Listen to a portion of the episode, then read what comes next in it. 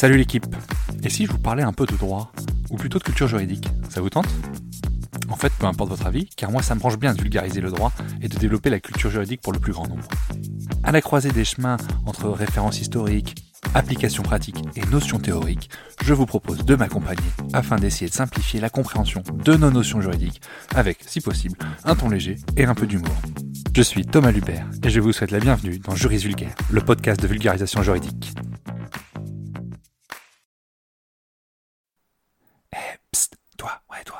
Tu veux me donner un petit coup de pouce, donne une note et un avis sur le podcast. Ça aide au référencement et surtout ça me fait très plaisir. Allez, bonne écoute. Je ne vous apprends rien, on sort enfin de trois ans de pandémie. Et on est devenus des super épidémiologistes. On s'y connaît tous en matière de transmission virale. Et alors je vais vous demander un peu d'aide. Si vous appréciez le podcast et que vous le trouvez intéressant, partagez-le auprès de deux à trois personnes auprès de votre entourage. Ou plus si vous voulez, hein, ça ça pose vraiment pas de problème. Pour qu'on puisse lancer une vraie transmission virale qui fera peur à l'OMS. Je compte sur vous, merci beaucoup par avance. Allez, on passe au sujet du jour. Aujourd'hui, je vous propose un épisode que je qualifierais de au cas où. Pourquoi? Parce que cet épisode, je l'avais écrit en prévision d'une éventuelle dissolution de l'Assemblée par Emmanuel Macron lors euh, du vote de motion de censure suite au 49-3.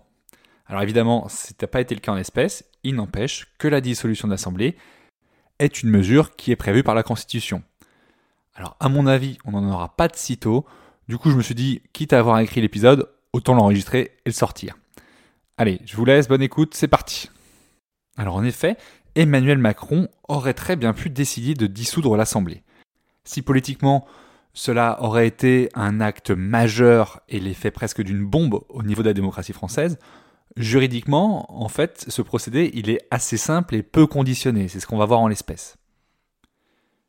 La dissolution de l'Assemblée, elle est prévue par la Constitution et plus précisément par l'article 12 qui autorise le président de la République à prononcer la dissolution de l'Assemblée nationale. Notons ici qu'il ne peut pas dissoudre le Sénat, on parle bien de l'Assemblée nationale. Pour dissoudre l'Assemblée, le président, il doit consulter son Premier ministre et les présidents des deux assemblées, mais en fait, c'est juste une consultation euh, purement euh, consultative. C'est bête de dire ça, mais en fait, il n'est pas tenu par les avis que vont lui donner à la fois le Premier ministre et le président des deux assemblées. En fait, il est libre, il a les mains libres, c'est son pouvoir à lui seul. Concrètement, le président, il est libre de recourir à ce pouvoir quand il le souhaite. Cependant, la dissolution de l'Assemblée est impossible dans trois cas de figure. A l'inverse, en dehors de ces trois cas, le président le fait quand il le souhaite. Ces trois cas de figure, c'est les suivants. Il n'est pas possible de dissoudre l'Assemblée dans l'année qui suit une autre dissolution. Ça paraît logique, mais bon, il faut quand même le dire. La dissolution est également possible lorsque les pouvoirs de crise, donc de l'article 16 de la Constitution, c'est-à-dire les pleins pouvoirs au président, sont appliqués. Concrètement, le président ne peut pas se servir de ses pouvoirs pour dissoudre l'Assemblée. Et encore plus rare, pendant les périodes d'intérim de la présidence, là où c'est le président du Sénat qui gouverne, qui dirige la France, pardon, il n'est pas possible de recourir à la dissolution de l'Assemblée nationale. Encore une fois, en dehors de ces trois cas, le président est totalement libre. Suite à la dissolution, les élections législatives doivent être organisées dans un délai allant de 20 à 40 jours. Il s'agit clairement ici d'un contre-pouvoir au pouvoir législatif qu'on offre au gouvernement au même titre que l'Assemblée nationale dispose des motions de censure pour faire tomber le gouvernement. La dissolution, c'est donc une des garanties de l'équilibre des pouvoirs en France. Dans ce cas, le pouvoir exécutif sur le législatif, je viens de le dire. Quelle est l'idée derrière cette dissolution? Eh bien, en fait, elle permet au président de résoudre une crise ou un blocage institutionnel en cours ou à venir. On aurait pu imaginer, dans le cadre du 49-3, si le gouvernement était tombé suite aux motions de censure, que le président aurait dissous l'Assemblée en réponse à la motion de censure et pour faire avancer sa réforme des retraites. Et historiquement, ça donne quoi la dissolution de l'Assemblée? Eh bien, dites-vous que c'est pas si mal. L'Assemblée, elle a été dissoute cinq fois sous la Ve République. En 1962, suite à la motion de censure votée à l'encontre du gouvernement, qui était à ce moment-là dans le cadre du projet pour passer l'élection du président au suffrage universel direct, le président de Gaulle dissout l'Assemblée. Derrière, il gagne les élections législatives et renomme le même gouvernement. En 1968, encore le général de Gaulle, qu'il l'utilise alors pour mettre fin au fort mouvement social de mai 68 qui perturbait le fonctionnement des institutions. Un poil plus proche de nous, en 1981 et en 88, c'est le président Mitterrand qui dissout deux fois l'Assemblée pour mettre en cohérence la majorité présidentielle nouvelle avec les députés. Rappelons qu'à l'époque, le président était encore élu pour un septennat, donc 7 ans, et les députés pour 5 ans. Il y avait donc un décalage de majorité qui n'est plus d'actualité en ce moment, puisque suite au passage au quinquennat, on élit le président et dans la foulée, il y a des élections législatives.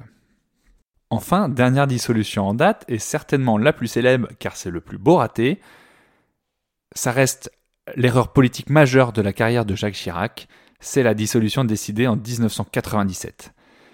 Elle n'intervient pour mettre fin à aucune crise, et le président disposait d'une majorité à l'Assemblée, mais il la souhaitait encore plus prononcée. Résultat, il a perdu les élections qui suivent, et s'en est donc suivi une cohabitation avec l'arrivée de la gauche au pouvoir, en tout cas au gouvernement. Si on fait donc les comptes, sur les cinq dissolutions de la cinquième, quatre ont été des dissolutions victorieuses pour le camp du président, et une a été perdante. En plus, elle ne répondait à aucune crise.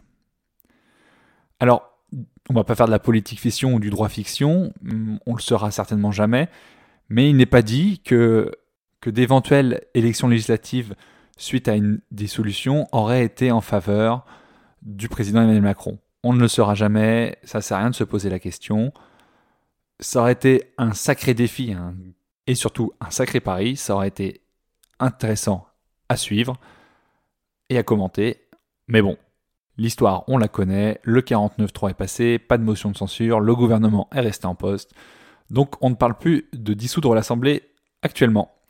Je vous laisse là-dessus, je vous souhaite une belle fin d'épisode et je vous dis à bientôt. Allez, à plus la team, ciao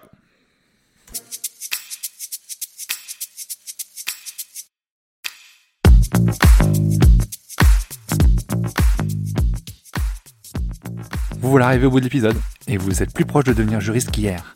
Merci d'avoir écouté jusqu'au bout. Si vous avez des questions, des remarques ou si vous souhaitez échanger, n'hésitez pas à me contacter sur LinkedIn ou par mail. Tout est dans la description. Encore une fois, je compte sur vous pour laisser un avis et une note si vous avez apprécié le contenu. Merci d'avance. Juridiquement vôtre. Thomas.